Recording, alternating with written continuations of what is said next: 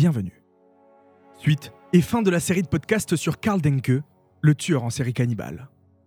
Si ce n'est pas déjà fait, je vous invite à aller écouter les autres épisodes juste avant.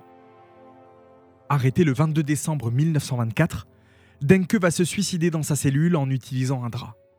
À ce moment-là, les habitants du village sont révoltés.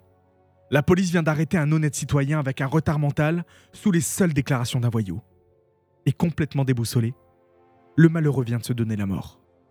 Personne ne connaît encore le vrai visage de Denke. Il a emporté dans sa tombe le motif de ses actes horribles. Il n'a cependant pas pu effacer les traces de ses actes.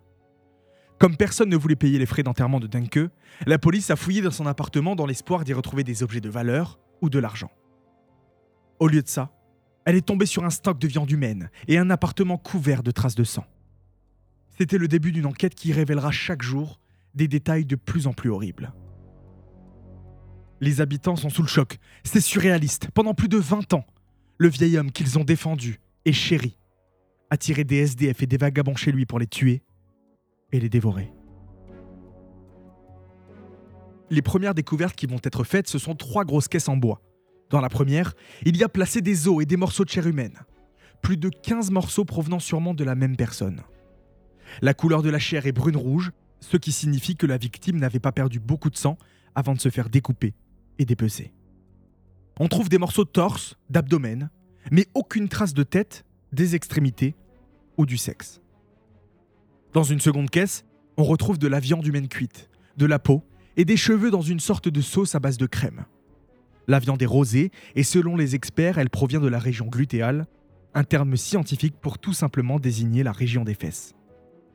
Un bol est à côté de la caisse avec une moitié de portion et une cuillère. Ça a sûrement été le dernier repas de Papa Denke. Il n'existe aucune preuve qui prouverait que Denke a un jour vendu de la nourriture à base de viande humaine sur les marchés.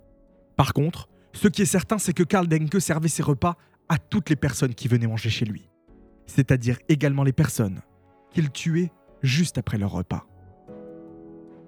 Dans la troisième caisse, il y a quelque chose de très gélatineux, sûrement de la graisse et de nombreux morceaux de peau humaine ainsi que plusieurs artères.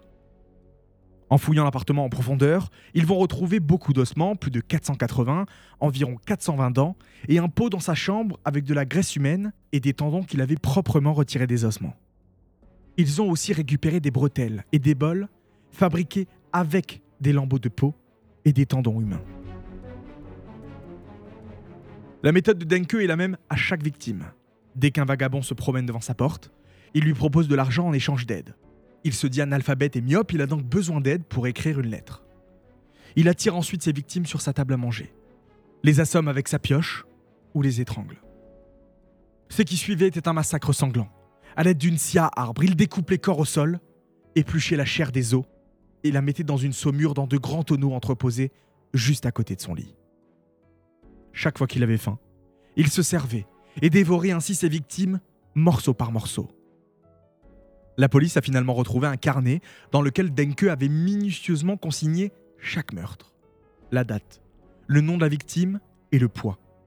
Il n'était donc pas analphabète. Au total, il avait tué, abattu et mangé plus de 30 personnes, pour la plupart des hommes de plus de 40 ans. Il choisissait des voyageurs, des vagabonds ou des artisans itinérants. Leur disparition n'était remarquée que quelques jours, voire quelques mois plus tard. La première victime remonte à 1903, soit plus de 20 ans avant sa rencontre avec Olivier. Un dernier article du Berliner Tagblatt parlera de Karl Denke le 24 décembre 1924. Son histoire sera ensuite oubliée. Elle est pourtant l'une des plus terrifiantes de la région, l'une des plus terrifiantes que j'ai moi-même pu découvrir. Mais son côté mystérieux fera couler moins d'encre que celle de Fritz Hermann par exemple, un autre cannibale allemand qui avait raconté ses crimes dans les détails et qui fut condamné à mort quatre jours avant l'arrestation de Karl Denke.